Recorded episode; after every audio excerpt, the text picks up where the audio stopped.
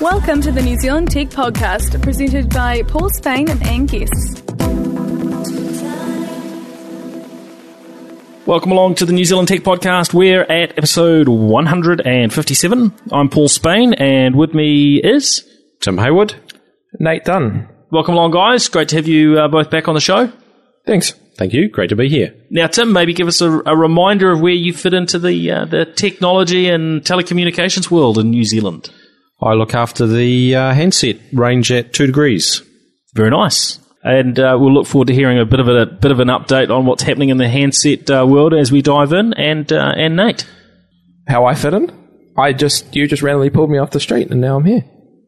I work for a software company called 3bit and we are Xero add-on development partner thing So plus I do a lot of stuff on Geekzone and, and I'm Nate on Twitter. there we are. There you go. Your claim to fame. Well, good to uh, good to have you back again.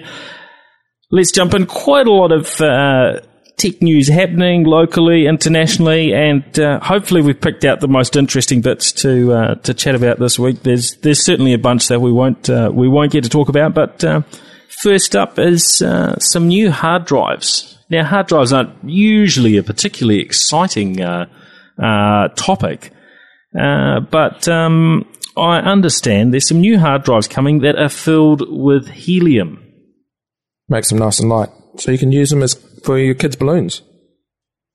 Do you think they would fly? Possibly. Maybe not. So they're talking about with the new hard drives that instead of filling them with air, because in a hard drive you've got platters, and that's what the data's writ- written to.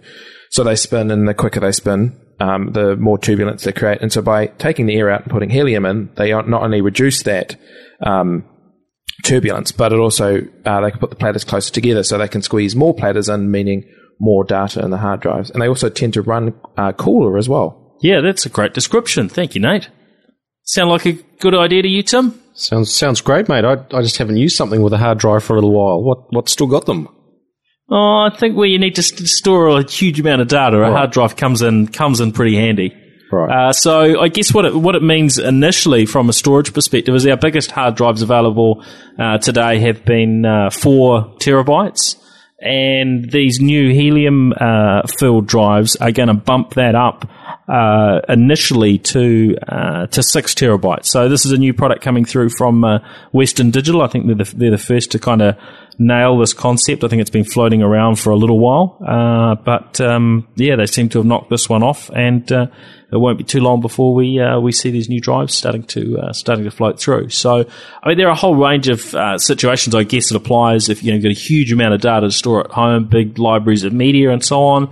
Might be relevant there, but if you think about server data centers and and the like, uh, if you can store 50% more on a disk, it means, you know, either you can store lots, lots more data or you can have a much smaller data center for the same amount of information.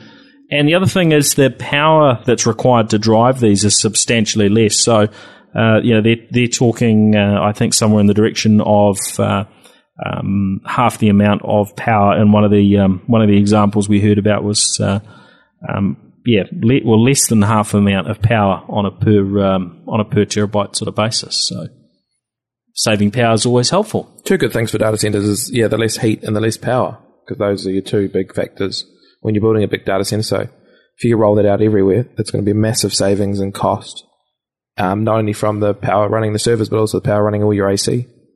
What about uh, the drives themselves? What's the cost of them? Is there a premium for the? Uh, yeah, there is there is going to be a little bit of a premium, uh, but over time maybe that will sort of settle down.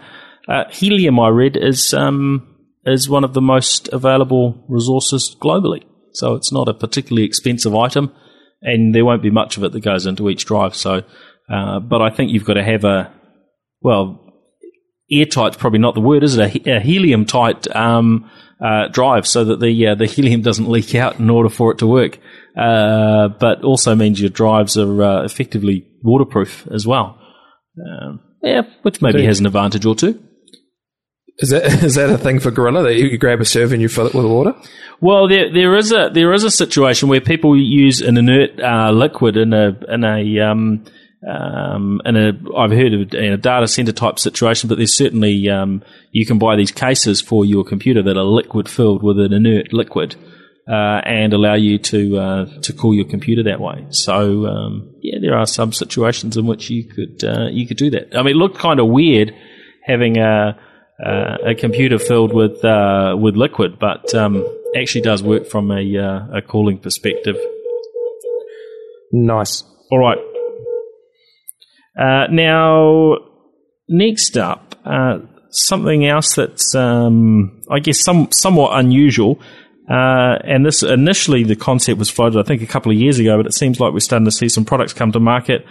Is uh, is in ear phone or earphones that uh, you know you put in ear uh, that will be able to measure your uh, your pulse. And uh, I guess what you know we're starting to see these sports watches and various things that are trying to collect all sorts of data about you. And you know traditionally you've had to wear one of these sort of bands around your chest to to pick up your heart rate. Uh, but we're now hearing um, earphones are actually going to be able to um, to do that for you, which is kind of handy. Saves you wearing a whole lot of extra gadgetry. Excellent. Would you, along uh, with your connecting to your watch, that's connecting to your phone as well. The whole lot's so all, all, Yeah. all wired in together? Yeah, glasses. Yeah, yep, yep. Well, it's all it's all getting uh, it's all getting sucked into the uh, technology vortex, isn't it?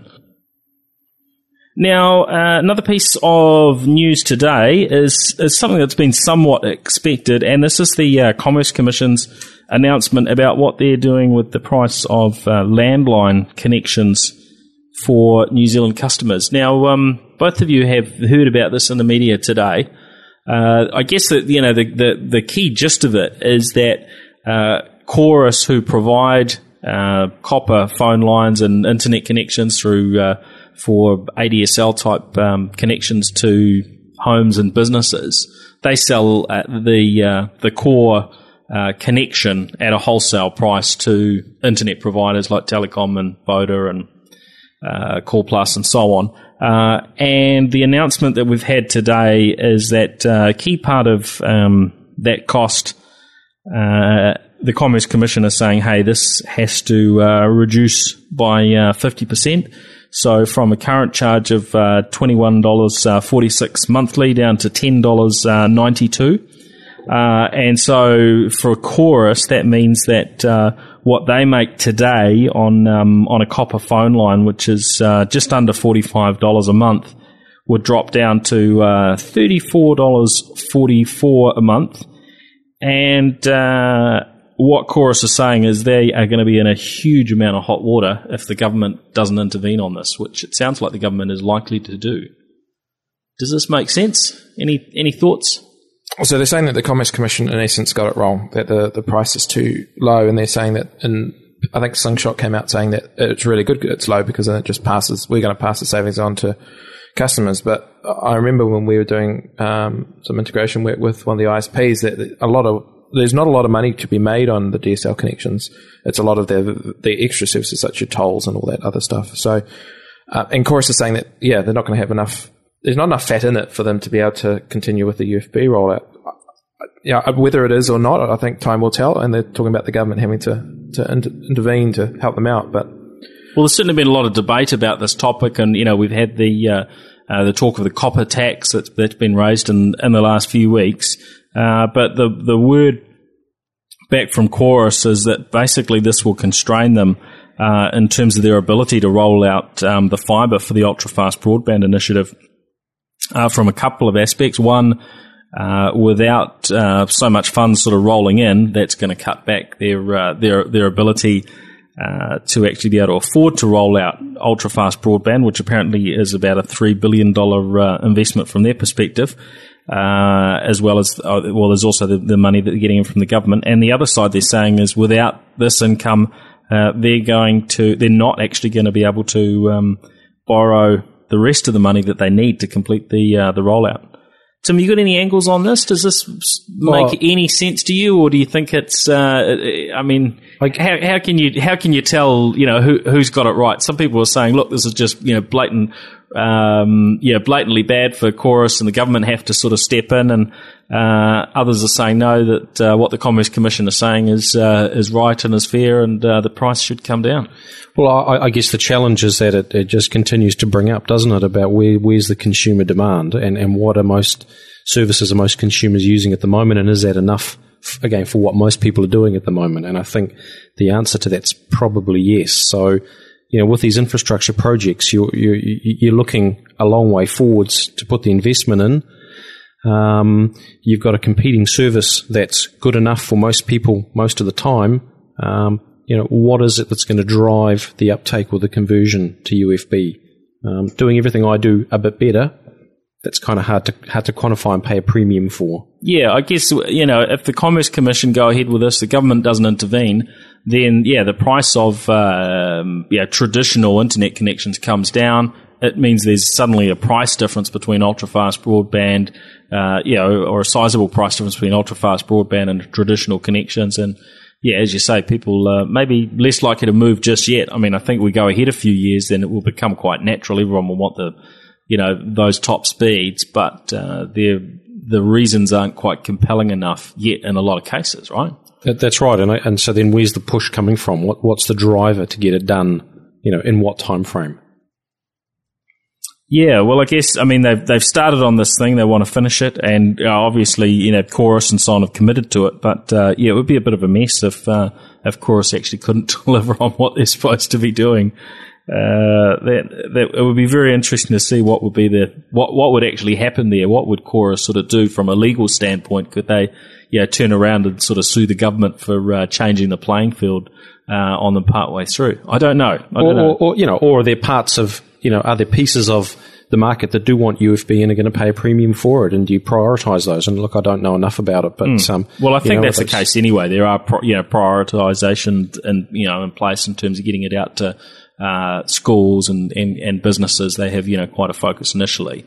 And sure, there are residential areas that are getting it, but you know they're not guaranteed to get it up front, which actually seems to be where you get most of the noise of people complaining, like, "Oh, I've looked on the map, and still another three years until I can get it at my house." And yeah. uh, um, I, yeah, I think it, it's actually fair to prioritise for the business and the schools. Um, all right. Well, um, yeah, there, there's plenty more could be discussed on that. But uh, talking back uh, or look, looking at uh, Slingshot, who have um, uh, come out today, certainly in favour of um, the Commerce Commission uh, forcing that um, their wholesale price drop. Uh, we heard from them a little announcement last week that that they're buddying up with Kim Dotcom and and Mega just a couple of weeks after uh, um, Orcon did uh, did something similar, but in this case they've announced that customers of Slingshot are going to get 500 gigabytes of or half a terabyte of cloud storage from Mega.co.nz free for for one year. Sounds pretty compelling. It's half a terabyte worth of free storage sitting in the cloud. Is that data zero rated? It's not. Uh, actually, I I don't recall what the uh, what the story was on that. I need to double check that. That's a very good question, Nate. Because if you've got 500 gig, that's fine. But if you've only got a 100 gig cap or 50 gig cap, that's it'll cost you a lot of money to move yeah. your data into the cloud and uh, and back. Yeah, no, fair, uh, fair, fair, very fair question. I also did I'll try and answer your question. I did think it was a bit strange that that, that paired together when we've only just seen the Kim Dotcom and Orcon, the third rate or third whatever it is, um, place uh, internet that we've got here, and it's sort of set up as a bit of a, like a World Vision ad. Um, so I thought it was very strange. yeah, that we've we just got those, and then Slingshot decides to pair with them as well. Uh, I don't know. So is it free data? Do you know? I'll report. I'll come back to you on that. I'm just. I'm still. Uh, I'm still investigating. Still hunting. Tim, any thoughts on this? Do you need a half terabyte of uh, of cloud storage with uh, with Mega? Would you Would you trust your data there, or would you worry that uh, maybe the servers will get uh, shut down at some point? And uh, oh, it sounds like it's safer there than it is elsewhere at the moment, doesn't it? That's very true. Yep. Um, yeah. In terms of, in terms of whether you're actually paying for moving that data backwards and forwards, well, of course, sure Slingshot, Slingshot have got um, uh, some some pretty good uh, bundles anyway in terms of uh, in terms of traffic. But I will try and find that out, and we'll uh, uh, tweet that or something if I don't um, if I don't get an answer over the next uh, few minutes. But yeah, I mean, it seems like uh, it seems like a nice large amount of um, of cloud storage to get anyway. Mm. Have you got traffic in and out of that as well? So not just from you, but can you then share that? And have you got you know how much access can someone else have to your That's true. There, I mean, there are a few complexities with that, with um, with the ma- the way Mega works, uh, isn't there? Because it's not just just about the storage, but you're also paying. You also pay for the uh, the traffic with Mega.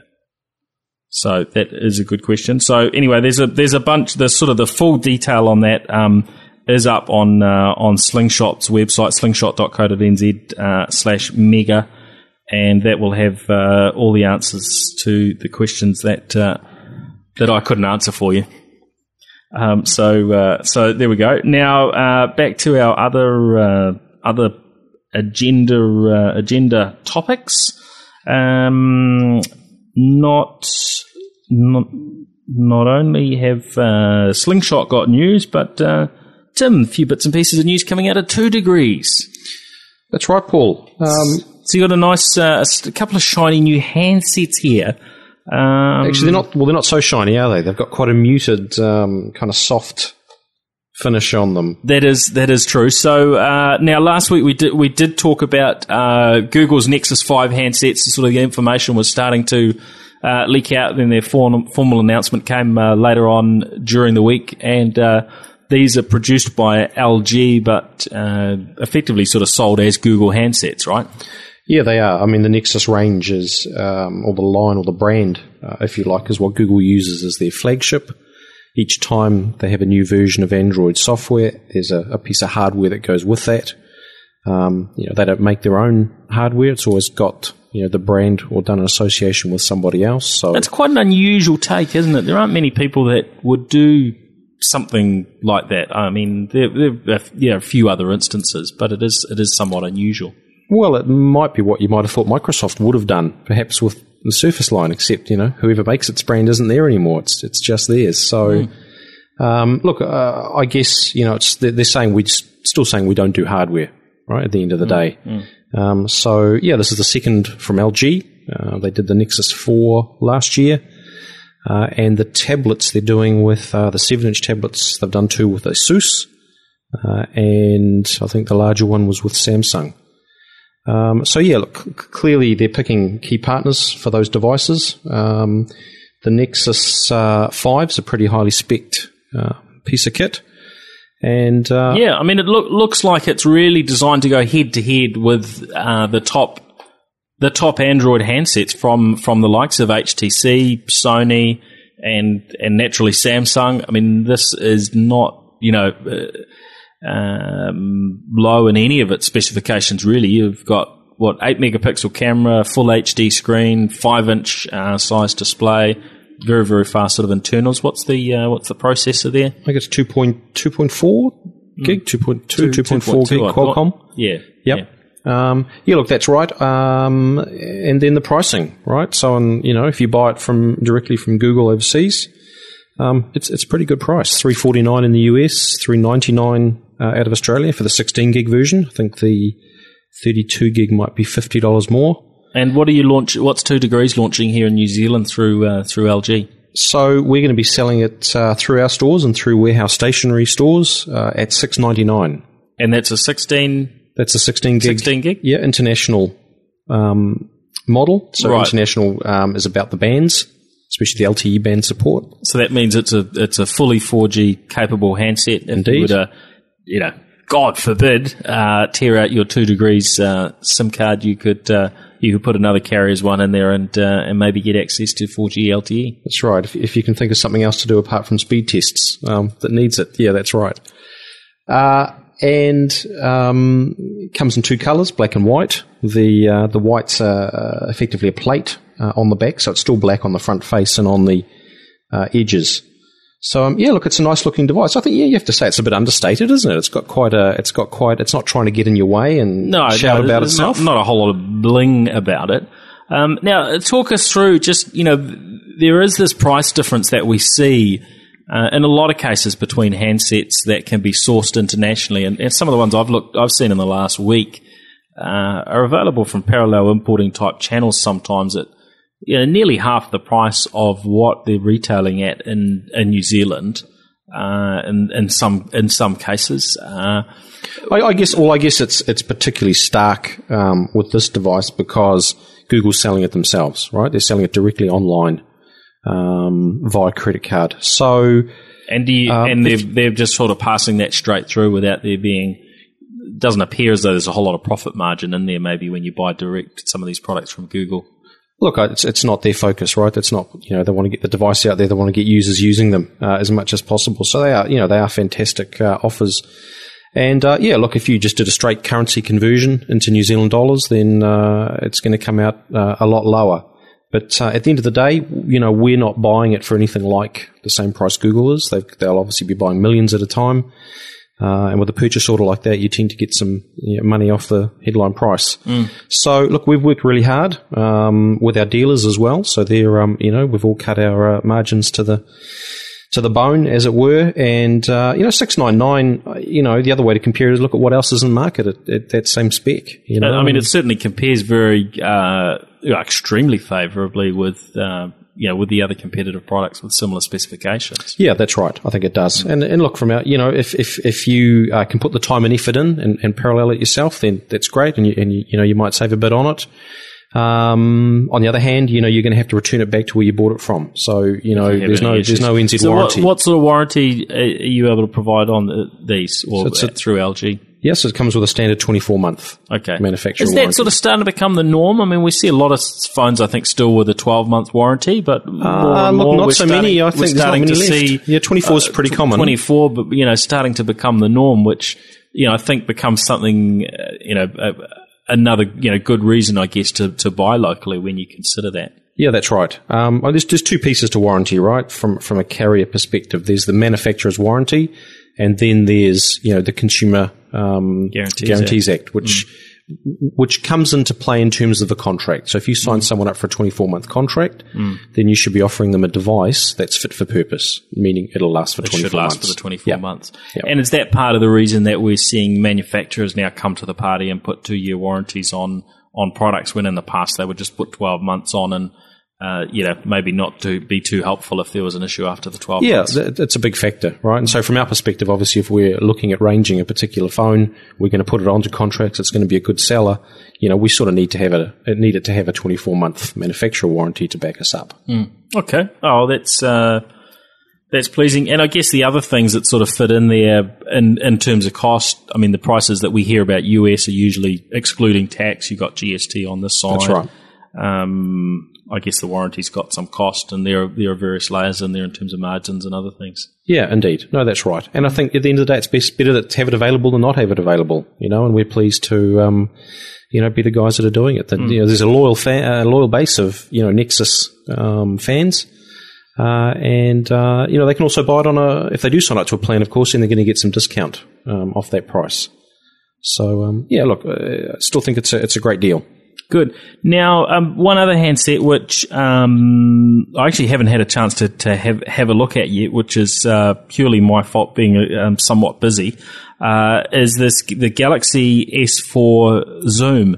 Now, can you just sort of run us through the, the highlights of what this um, what this is all about? Is it a camera? Is it a phone? Is it Superman? What is it, mate?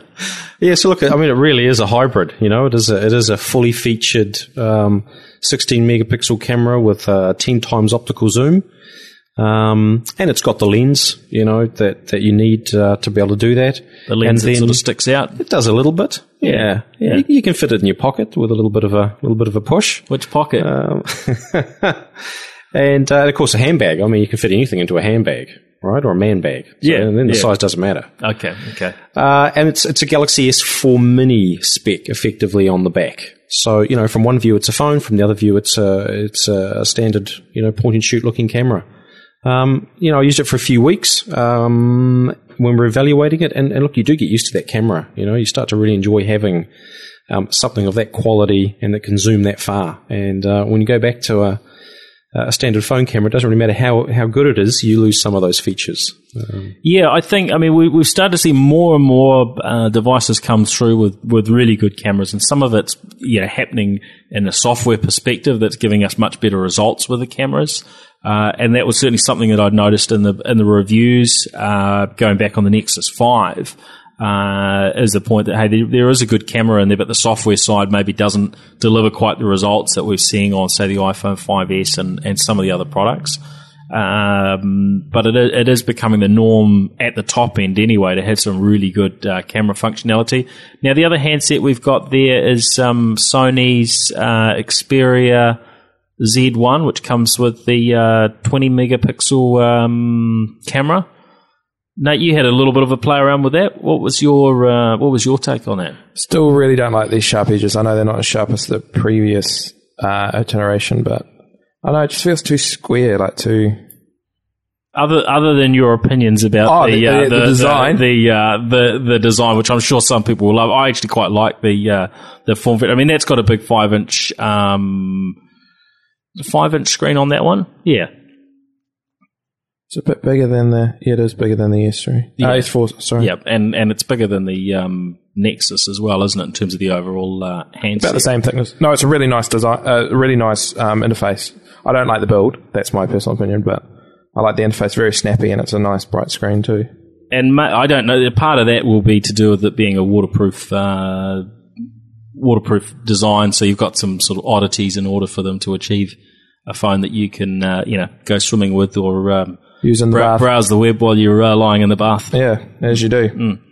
Um, anyway, so uh, back back to the. Um, I mean, yeah. So that's that's one, and there have been a number of other phones we've looked at, but I mean that with its 20 megapixel camera is pretty good, and Nokia obviously doing quite a bit in that in that space as well. Um, how did I it? guess the other, the other um, device from Sony I'd love to see or have a play with is the clip-on uh, camera. Yes, yeah. I Yep. haven't seen that over here yet. Uh, no, it is. It is floating around. Um, again, we haven't had time to actually have a play, but um, that that is floating around, I believe. Uh, and yeah, you can clip clip that onto an existing clip a big lens and camera sort of thing that clips onto your uh, onto your phone, and uh, and what? Yeah, manage, it, manage it through an app. Yeah, yeah. So it's um, it's, a cool quite- idea. It's it's quite a different approach, but uh, you know, as a way to get a, a camera result without having to actually carry another full camera, uh, clipping on that sort of uh, lens and and um, sort of mini camera onto your smartphone. Um, still- I guess you've still got to be, you've still got to be carrying it around, and then you've still got to kind of clip it on and fire up the app, right? So it's going to take a few moments to get it underway. But yeah, I think it's an interesting idea. good op- good option to have. Uh, now, jumping back um, in terms of 2degrees activities, um, tell us what's been happening with your your data zones because I guess one of the oddities for uh, for 2degrees uh, customers when you uh, I guess when you launched the network is that you know you had a situation where you know there were a few locations where you had your own cell sites, Auckland and I don't know whatever the other where you know uh, regions where I can't quite remember how far you were It was initially. Auckland, Wellington, uh, Christchurch, Queenstown. Quite right. So you had those sort of four areas initially, and there was sort of a split in terms of what you could buy in terms of uh, you know data. Yeah. and you buy the data packs that would have these zones. You buy this block of data that would uh, you could just use in those zones. Now, effectively, you've, you've virtually you know done away with those uh, data zones now. Yeah, well, we I guess we first got rid of them uh, in the sense that when we started with uh, pay monthly and contract Right. plans, the data that was bundled with those was always Fully nation- nationwide, Yeah. so you didn't have to worry where you Not were and where you were using your data. Okay. No. But uh, what we've done uh, more recently is got rid of the zones for the prepay, you know, one gig and three gig, and then the add-on one gig and three gig packs you might want to put on if you get if you use up that data Right. that comes bundled with your plan. So all all of those packs are now um, national. You know, the, So the no 12 difference gig plan is the only one that uh, that's, That's- yeah limited. To still your- has a concept of a regions. zone. Yeah. Yeah. it's you know such great value that uh, just makes sense for us to keep operating there. So how much is it for that 12 gig plan? Ninety nine. Okay, yeah. So there's no one else in the market sort of offering anything quite uh, quite like that at this Not stage. even So, close. No. Um, yeah, pretty pretty compelling. All right, all right. And in terms of how you know how broadly, um, knowing that you can only use that in in um, within the data zones, now you're much further than just Auckland, Wellington. Oh, look, know, absolutely. I think we must have. I'm uh, estimating we're in at least ten to fifteen um, centres now. yeah, and it just seems to keep growing. it right? expands all the time. Absolutely. Yep, yep. yep. And when you're outside of those, you still roam through onto uh, Vodafone's network in the background. Absolutely. Yeah. Yep. Okay. Good. Good. Uh, and um, something uh, I guess a, a you know for those um, that are interested in the more sort of technical facets of your network.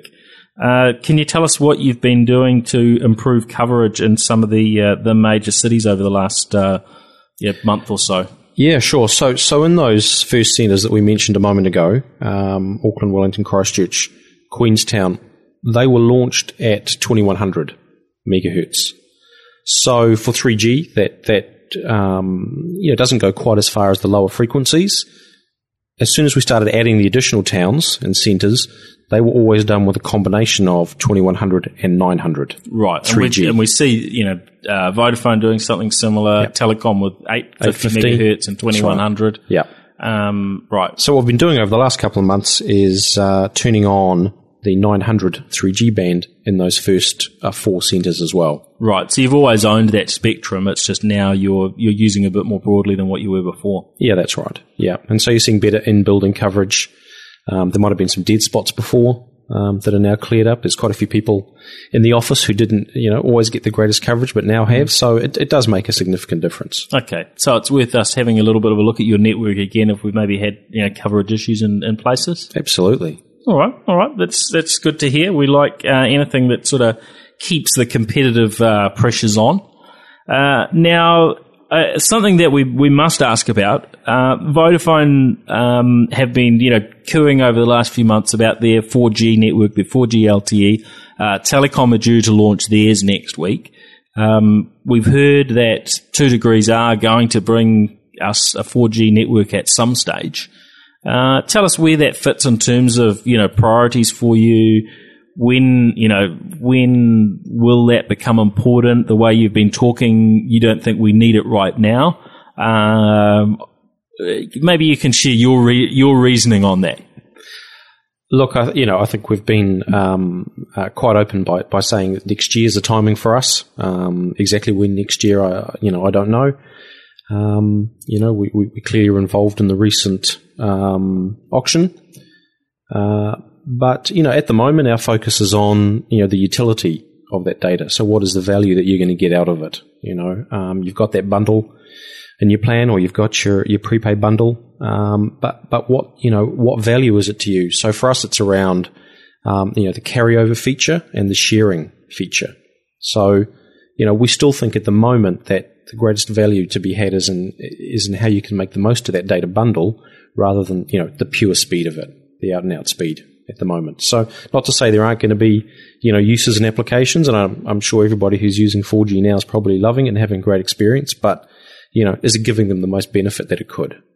Well, I guess one of the one of the complaints is that the the data bundles aren't big enough, and I mean certainly that's been an area where yeah, 2degrees has you know made an effort to to provide uh, yeah bigger bigger packages for a lower lower price than the others. I know Vodafone recently have, have bumped some of their uh, uh, prepaid data bundles, um, but you know certainly not to uh, um, yeah quite the pricing that we're seeing on, for instance, your 12 gig plan. Um, I mean, should we expect that by the time that you bring a 4G offering to market, that there'll be even better, uh, yeah, plans in terms of how much data we're going to get for our money, or, or is that a, is that a pipe dream? Look, I, you know, we won't do it the same way the other guys have done. So, you know, I'm sure when uh, when our time comes, we'll be uh, we'll be wanting to bring, um, you know, something that differentiates um, us or something that um, you know changes the way uh, changes the way it's done. Certainly, look, it has been surprising. Um, looking from the outside at the other guys um, launching and not seeing any you know, really significant um, new data bundles to go with that. So um, let's keep our eyes on on telecom. I think it's already they've already caused Vodafone to drop their surcharge. I think. Yeah, well, I think Vodafone would probably say that they were planning to do that anyway. Um, and yeah, who who knows one way or the other, but. Uh, um, we, I think certainly everyone's enjoying having 2degrees in the marketplace and the sort of competitive pressures that you bring. Uh, and yeah, I think it's you know it's important that you know the offerings that you have you know keep putting putting pressure on and uh, um, that yeah helps everyone other than the uh, shareholders. We'll certainly keep doing that. Excellent. Uh, now, one other topic that we, we were chatting about earlier is uh, is sim locking, and th- this is a very very common thing overseas is you know you you particularly uh, probably the US just about more than more than anywhere being one of the most difficult places for it. Uh, you go and buy a handset in an AT and T store or T-Mobile or whatever, and uh, you might buy your handset outright at what seems like a full price, but then you actually can't take that handset and use it on another network in most places because of uh, SIM locking, and sometimes it can be pretty hard to uh, to get out of that. Now, we haven't had those sort of issues in New Zealand traditionally, uh, but we're starting to see a little bit more of this uh, creep, creeping in. What's uh, what's your take on on SIM locking? Yeah, well, especially down at the um, sort of prepay or entry into the market. You know, so Skinny's been doing it for a while. Um, I think this Christmas you're seeing it across uh, Telecom and Vodafone as well, especially on their entry level, um, you know, Christmas Android devices and and uh, uh, 3G and 2G sort of you know candy bar phones. So it's expanded quite quickly in, in the last couple of months. Um, you know, we, we look we're still not doing it. Uh, not doing it for this Christmas. So you know, you buy one of our devices and and you know, it's you've got more freedom what you can do with it. Um, but um, you know, I'm not going to say never, uh, but I don't think it's ideal um, situation to get into, and it's just a bit of a hassle, isn't it, for customers? We, Yeah, you know, I mean, I think everyone would prefer that it didn't happen. Um, uh, but I mean, if it's a situation where we can bu- suddenly buy phones for twenty or thirty dollars cheaper, um, which maybe though you know those numbers are, are completely unrealistic to expect. Uh, but if you could buy phones for that much cheaper and then you just pay twenty or thirty dollars to unlock it, should you want to take it elsewhere, that doesn't sound too painful. Oh, look, there's, there's certainly options, right? As a as a user, you know, um, you can you can buy the unlocked version if you want as well. Um, but uh, you know, we'll we'll obviously try and compete um, without doing that at this stage. That's So, great. we'll um, keep it up. I, th- I think yeah, consumers will prefer that handsets weren't locked. So And look, it's the feedback we get from some of our key channel partners as well, um, especially the multi-brand channels. It's just more complicated trying to explain what SIM locking is and how it works and how you can get it unlocked. Yep. Now, uh, I guess you know each year when we, we look at what, what you can you know get for your money in terms of a uh, in terms of a smartphone, uh, certainly at that lower end, you're getting. I mean, we know at the high end that every year there's new features come out, higher resolution screens and um, you know faster processors and so on. Uh, what are you seeing happening at the low end, and can you give us any predictions of of where you know where you see sort of prices heading, and uh, and what you'll get for your money going, you know, going, you know, what we're going to get sort of this Christmas, and if we're to, you know, you've probably got a better handle on this than most people, what we might expect to see, you know, looking out to Christmas next year.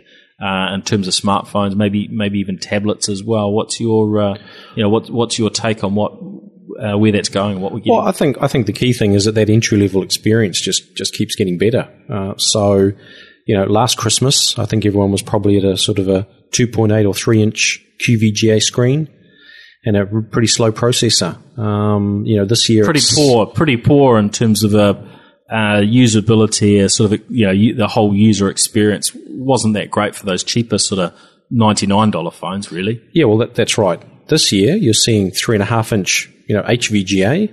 That's not a bad screen. That's you know pretty usable.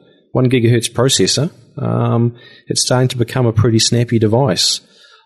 Just above that, you know, there may not be a big price delta up to something with a four inch screen at WVGA uh, resolution. Now, you know, it wasn't so long ago that that was kind of the, you know, Android standard. Um, I think next Christmas, again, maybe four inch will be the, the minimum, certainly there or thereabouts. So I think you are going from devices that last year were a bit compromised, and most of us probably would just hate using, to something that now is actually pretty decent and pretty reasonable. Um, and if it's your first ever smartphone, then you're starting off in a pretty good place.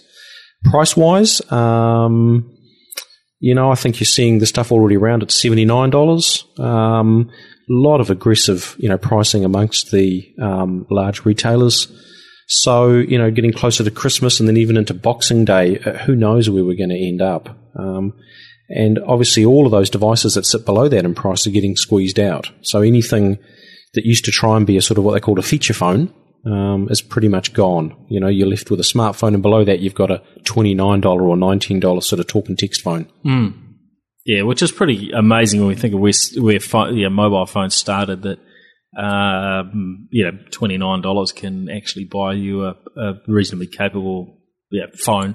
Yeah, yeah. Well, and, and 79 or, or wherever it is gets to a Boxing Day sort of thing is, is getting you, you know, 3G, GPS, Wi Fi. Get you to the moon hotspot. and beyond in terms of uh, capabilities. Unbelievable. Yep. Uh, you know. Um, all right. No, that's that's good. Well, th- thanks for that um, that update there, Tim. I, we will uh, continue to watch what you uh, what you have uh, coming through, and uh, over the next few weeks, we'll uh, we'll chat with your competitors and uh, and see what they've got coming up as well. Um, now, Nate, we were chatting earlier about uh, Mako Networks. Now, this this is um, a company that have been, um, I guess, you know, slowly working away on their products here. Uh, you know, established out of Auckland, going back um, 10, 10 years or A wee so. while. Yeah, uh, we, we've we've had um, um, Simon Gamble from um, from Mako Networks on the podcast in the past talking about security, uh, but they're a maker of uh, of networking equipment uh, that they, I mean, they've just focused a lot on uh, on on retailers and giving uh, retailers sort of secure connections for their uh, EFTPOS and you know and credit card processing and things like that. Uh, they've just signed a, a, um, a fairly major deal in the US. So Ma- Mako make uh, the Mako boxes, which is a network appliance you can drop in, and to simplify things, you could have multiple locations drop this in, and it will set up a, a VPN or a secure link between all those locations. Plus, it provides you with a whole lot of reporting as to how much data is going between them, and you can log into a central management portal and, and see and ma- maintain them. So, from an IT perspective, it's a, a fantastic little product, and we've used them a fair bit. Well, they were ahead of their time, really, weren't they? They were Totally. You know, in terms of a, I guess what you would now call a cloud managed, uh, you know, product. Um, you know, the annual service fees and so on associated with it, sort of, you know, recurring business model for them. Uh, but you know, something uh, something reasonably unique in terms of what they uh, what they've offered. And uh, here we are, you know, many years down the track, and uh, they've still got an offering that seems to stand out quite well from uh, from competitors. And I guess hence this deal with Sprint in the US. I think it's also a good thing for the Kiwi landing pad, which is based in San Francisco. And I know Xero started off there and, and Vend are in there. It's it's really a good way for New Zealand businesses to get into the US because you're not going to be able to sign lease deals and and provider deals because you don't have a, an American presence. So the Kiwi landing pad is a, sorry Kiwi landing pad is a fantastic way to get you know your foot in the door to get established. And then you can get those and sort of get out on your own. Um, so yeah, I think it's really a good sign for the success of the setup of that particular thing. Yeah, um, and I mean, we talked about this on uh, on a recent episode of the New Zealand Business Podcast when I was up there. and We've got another episode to come from one of the startups that's uh, um, had a had a base at the uh, at the Kiwi landing pad, and uh, yeah, I mean, it's uh, I guess it's it's great in terms of helping those companies uh, like Mako establish a beachhead into the US. And uh, yeah, look at look at how they're doing now. With um, I think you know just eighteen months or so down the track uh, from uh, from getting established in the market there uh, to signing a deal uh, of this sort of size, and of course. Um, Sprint, they're one of the biggest, uh, the biggest carriers in the US. Tim, you probably know know about Sprint being in the in telco land. I think they're, Um, they're number four, are they? In the I, I US, think they're sort of three or four in the in the market, aren't they? So they're Yep. they're a pretty uh, a pretty major player. So uh, I mean, we know Mako had deals in the past, or, or have deal you know arrangements with, for instance, Telecom New Zealand, but uh, Sprint compared to uh, Telecom. Um, yeah, Telecom a bit of a, a minnow in comparison, um, based on the size of obviously our market here in New Zealand. Uh, but yeah, pretty exciting. So uh, yeah, congratulations to uh, to Mako. Uh, we will try and uh, fit in a chat with them on a on a on an episode again in a, in a little while. Now, um, before we wrap up, a, few a few other little bits and pieces of news and just some uh, some comments on some um, devices that we've had our hands on recently. Uh, now, BlackBerry Messenger that uh, finally arrived for um, iOS and Android, and uh, has been a runaway hit for for BlackBerry, who have been, course, in the media again that their uh, their their deal to sell the business has. Uh, Sort of uh, fallen to pieces. Uh, I read that they CEO tried- Thorsten Heins has uh, He's gone. uh, gone. So there's all sorts of um, things going on there, but um, lots and lots of people have downloaded and uh, been running the app. But how about you guys? You um, you big uh, BlackBerry uh, Messenger fans? Totally. No, I was I was interesting to reading. I was reading this on the weekend about how they they sort of formulated a, a strategy to take them over, and then went to the different banks that were going to fund them and the, the private equity firms, and they pretty much all back, came back and said, "Look, we're not confident that you're going to be able to pull around the turnaround that you think you're going to do."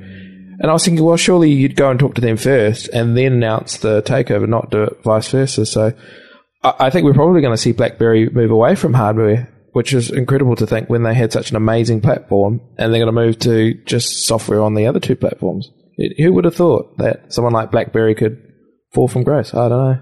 The first, the first great smartphone I ever used, I think, was a BlackBerry, the the Curve eighty two ten, maybe in kind of two thousand and seven, where you know GPS worked well, the maps worked really well, you could browse pretty well um, with their compression. Uh, email obviously was fantastic. Um, it was all encrypted as well, wasn't it? So you could.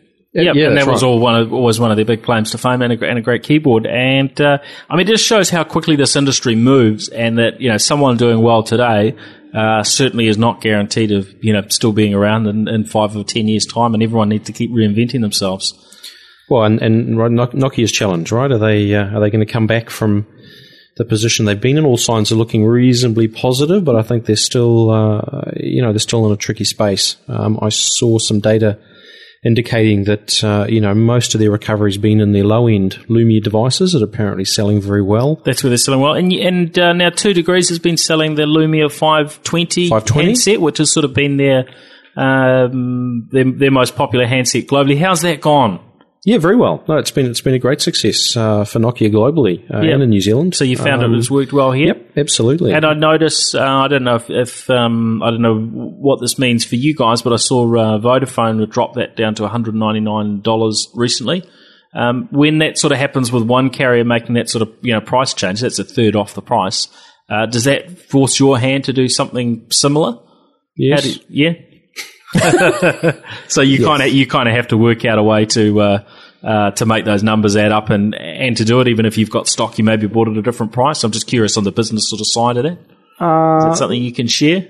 Look, uh, you know, we look at what channels it's sold in. Um, what's driving the sales? Is it on a plan or is it outright? Um, you know, it's not it's not one of our Christmas heroes, whereas it is for Vodafone. So uh, it hasn't got quite the same. We haven't got quite the same sort of driver to do that to the price. Uh, and I guess where do we think the price is going to go in the new year? So, um, look, I think there'll be an adjustment. Um, whether whether it's uh, as aggressive as that um, uh, is yet to be seen. I, I think with um, Windows um, Phone, though, the thing that, that does continue to surprise me is um, that there isn't the driver coming through from business customers that, that I expected. So, you know, when I'm talking to our business sales guys and I say to them, surely you, you've got lots of Microsoft customers saying we want to have um, Windows Phone devices, and still that just isn't quite coming through. Um, so I don't know if that's because they you know they don't know enough about it, or their IT guys aren't saying to them, "Hey, this would be a good platform to get into."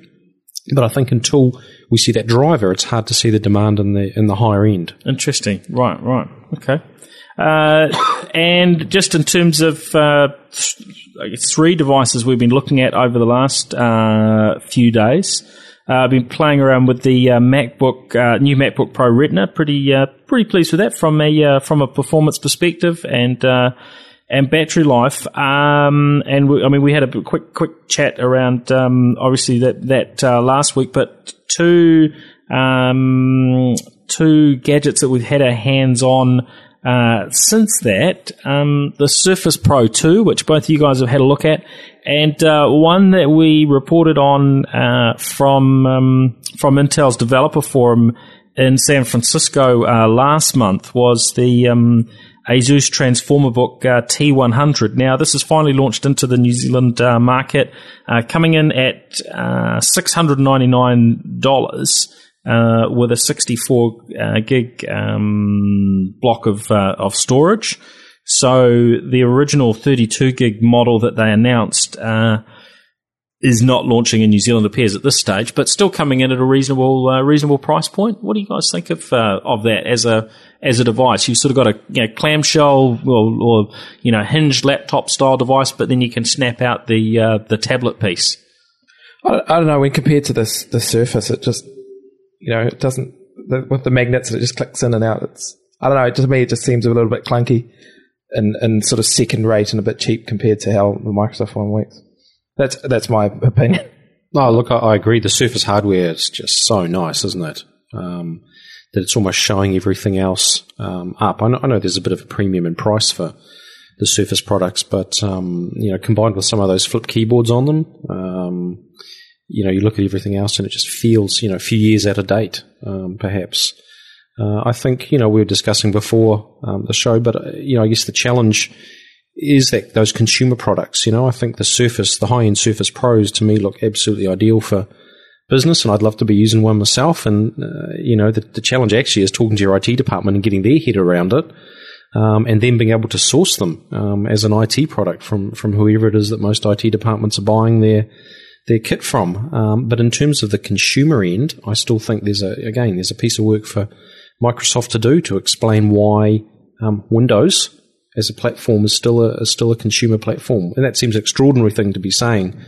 Um, you know, for the guys that were on everybody's desktop um, not so long ago, but I guess tablets have moved so quickly and become such a different type of product that um, you know having one around your home um, and having it run Microsoft just almost feels like a funny um, place to be. Well, it's interesting because the numbers of uh, the numbers of PCs selling Windows, you know, they're still they're still selling pretty strong, uh, you know, numbers in the in the direction of you know 300 million uh, a year. But what we're seeing is the number of tablets uh, sold that are you know that are quickly edging up towards the number of PCs.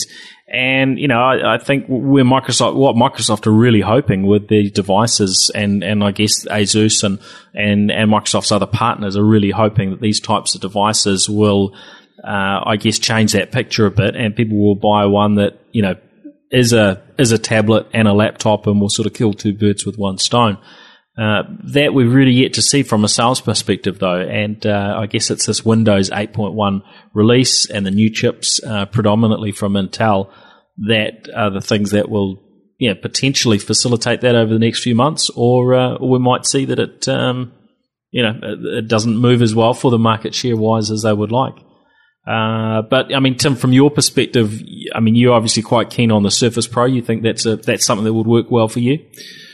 As a you know as a kind of mixed business you know home use absolutely. Um, we've got a couple of them in the office and um, you know the people using them are absolutely love them and are raving about them but the hurdle for us is, is trying to say to our IT guys hey um, you know instead of running a laptop and a desktop um, or in a tablet I, just one of these would get me by. You know can I have one?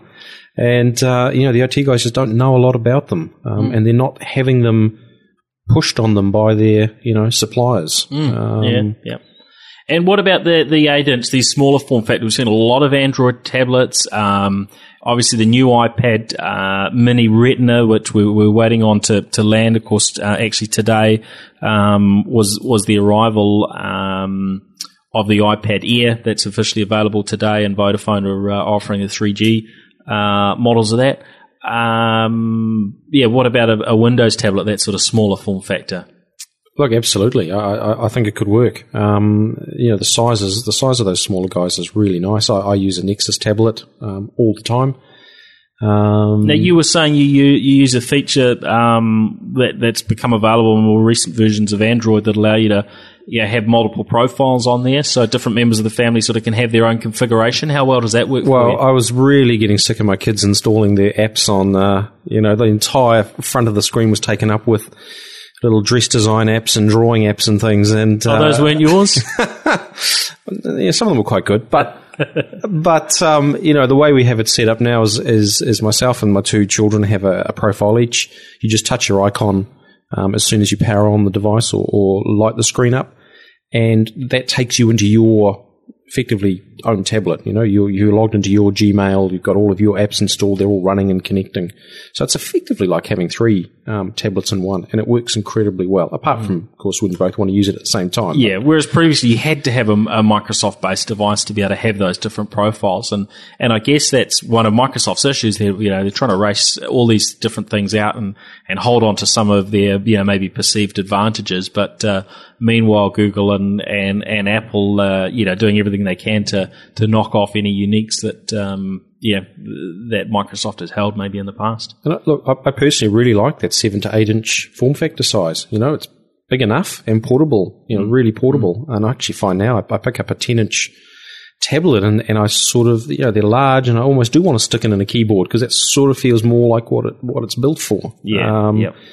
You know, ebook reading, um, most web browsing, that smaller size is absolutely um, perfect. Um, Yep, and the, and the ten inch type ones are um, are improving too in many re- regards. They're not as they're not as chunky as they once were. And you know, I've been using both the um, uh, the Asus Transformer Book T100 and the um, the the two surfaces between the Surface Two and the and the Surface Pro Two. Uh, and I mean, certainly for just sort of you know kicking around while you you know sitting around at home, a couch, etc. Um, yeah, it's really nice having some having some different options. But I didn't find them too big, although I do like that eight inch, that sort of smaller form factor. Um, is yeah pretty good. You can hold it in one hand and so on. Um, but but the bigger one, you know, being being something that can do you know virtually anything.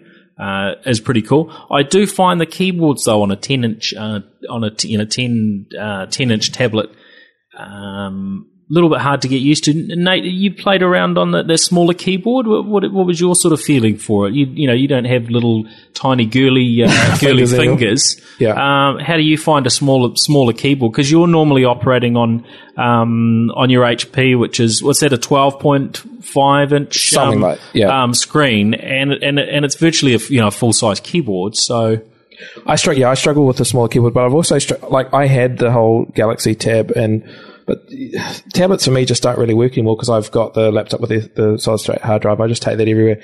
Anything I can't do on my laptop, I use my phone for. My phone's big enough that it sort of is my sort of co- tablet. it covers the tablet So space for you. For me, it's just the tablet was worthwhile when I didn't have the S4, but now a laptop and phone is sufficient. I, I think the reason I sold my tablet was it ended up sitting like a week on charge, and I just didn't touch it. And I thought, well, I'm not really using this, so I think there are a lot of people that have had that experience that the tablet yeah, doesn't necessarily do enough. Uh, yeah, do enough for them, but it's a, a lower cost, lowest cost. They, well, they're, they're low enough in terms of their cost uh, that people can afford to have one and you know use it when they choose to. And some people will certainly use them pretty extensively, but um, I can understand that being the case for you. But look, my, my kids are using them for a lot of, you know, communications with friends. You know, it's the go-to device for Kik. I hear is the uh, the killer app amongst um, ten-year-old girls at the moment. Kik Messenger. Kik Messenger, yeah, because that unifies the, the, the ones that have got iMessage and the ones that are on Android. They they can both talk on Kik. Nice. Otherwise, you're in sort of siloed uh, messaging environments. Well, there, you- there you go. Well, thank you for sharing that bit of info. Uh, it's always good to be brought up to date with uh, with the latest uh, trends in uh, technology for young girls. Thank There's, you. there's still a lot of cat photos. You'll be pleased to know. Excellent. Hey, well, um, I think that winds us up for this week. Uh, we'll be uh, in trouble if we uh, if we keep chit chatting for uh, for too much longer. So, um, thank you, gentlemen, for uh, for joining me here on the New Zealand Tech Podcast. Now, Tim, uh, where's the best place to track you down online? You you, you occasionally get on Twitter. I, I notice from time to time. Not quite so busy. not not so much. No, Not- it's, not- not so much. My Twitter feed mostly goes one way. yeah, yeah, yeah. You're you're watching what everyone else has to say. But to me, hey, if you want to find me, Excellent, excellent. And uh, Nate, we don't even need to ask you yours No. because you've already you've already told us. It's just Nate on Twitter. Yeah. And um, also blog on Geekzone or natedunn.com is, refers through to my blog on Geekzone if you can't find it. So Excellent. Well, thanks again for joining us. Um, you can track me down online uh, at Paul Spain on Twitter or uh, or similar across the other social networks. And uh, techjungle.com uh, is where my blog posts go up, although um, there hasn't been a huge amount of exciting activity on there lately, other than announcements of a new podcast each week. Um, and I write in a few other uh, places around the, the net and so on.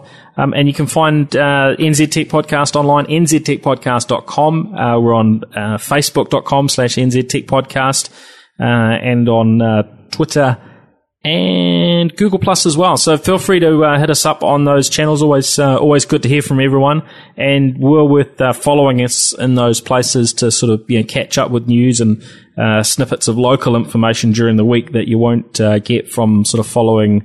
I guess the um, the, uh, the big international channels. So hey, thanks everyone. See you next week.